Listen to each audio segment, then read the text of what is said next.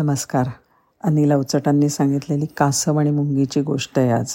त्या रानामधलं कासव आणि एक मुंगी यांची खूप दोस्ती होती. कारण दोघंही हळूहळू चालणारं. कधी फिरायला जात मजेत. मुंगीला कधी कधी काम करून खूप कंटाळा आलेला असायचा. सारखं काय ते हुंगत हुंगत चालायचं. आणि येताना घरासाठी डोक्यावर आणायचं काहीतरी. कासवाला पण तसा पाणथळ जागेचा कंटाळायचा यायचा मग दोघं जायचे रमत गमत पठारावर फिरायला. काय व्हायचं? की कुणी येताना दिसलं की कासव सगळे पाय डोकं शेपूट आकसून घ्यायचं आणि ते बनायचं दगड. मुंगीने पण तसं करून पाहिलं. हे बघून कासव खो खो हसायला लागलं. म्हणलं अगं मुंगी ते शक्य नाही.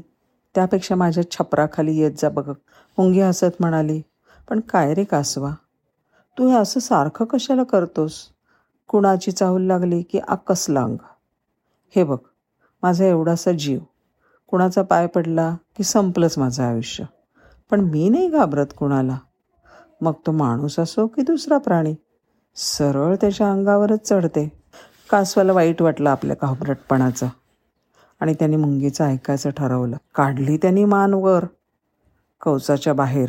निघाले पाय पुरे बाहेर आणि चालू लागला एटीत. मुंगीला आलं हसायला. ते म्हणले अरे दोस्ता हळूहळू किती भरभर चालायला लागलास तू लगेच? पण आता कासवाला मजा वाटायला लागली होती. मुंगी दमली आणि म्हणली तू ये फिरून.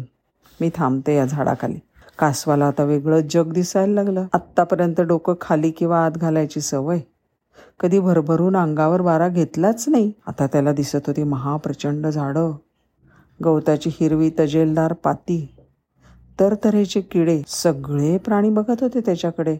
मध्येच ससा भेटला. म्हणला भाऊ आता तुझी माझी सळ पळण्याची शर्यत जर लावली ना आणि मी मध्येच झोपलो नाही तरी तू जिंकशील बरं. हा उत्तेजनामुळे कासव आणखीनच रांगा टाकायला लागलं. आता त्याला वरचं कवच नकोसं वाटायला लागलं. कशाला दिलंय निसर्गाने आपल्याला एवढं बेडप कवच? इतर प्राणी बघा. हा ससा नुसता पांढरा शुभ्र. तो किडा बघा. किती पातळ कवच त्याचं. हे पक्षी हरिण कासव सगळ्यांचा हेवा करायला लागलं.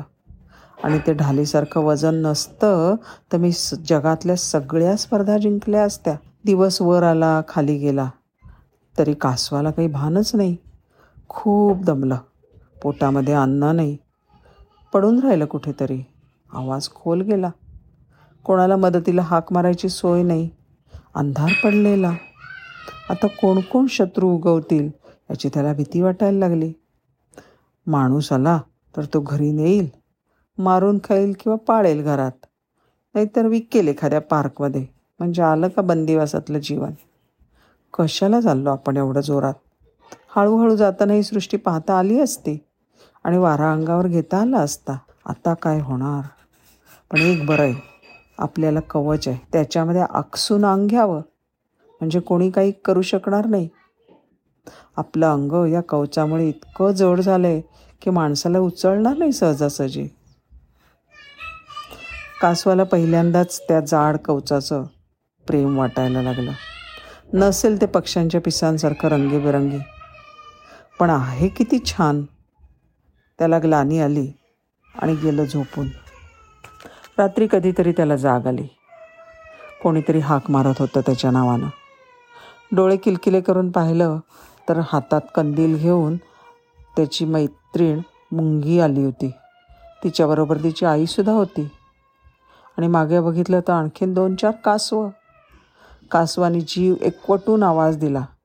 तसे सगळे धावत सुटले त्याच्याकडे. त्याच्या आईला तर आश्रू आवरे ना. त्यानं तिला अधिक तिने त्याला आधी खाऊ पिऊ घातलं. मग त्याच्या बाबांनी त्याला पाठीवर घेतलं.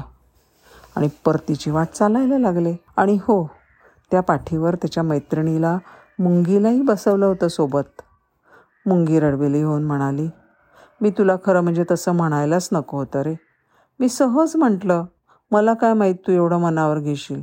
खरंच सॉरी हां. मला खूप वाईट वाटतंय. कासव एव्हाना तरारलं होतं. ते म्हणलं अगं बरं झालं तू म्हणलीस ते. नाहीतर कशाला कळलं असतं मला माझ्या कवचाचं महत्त्व?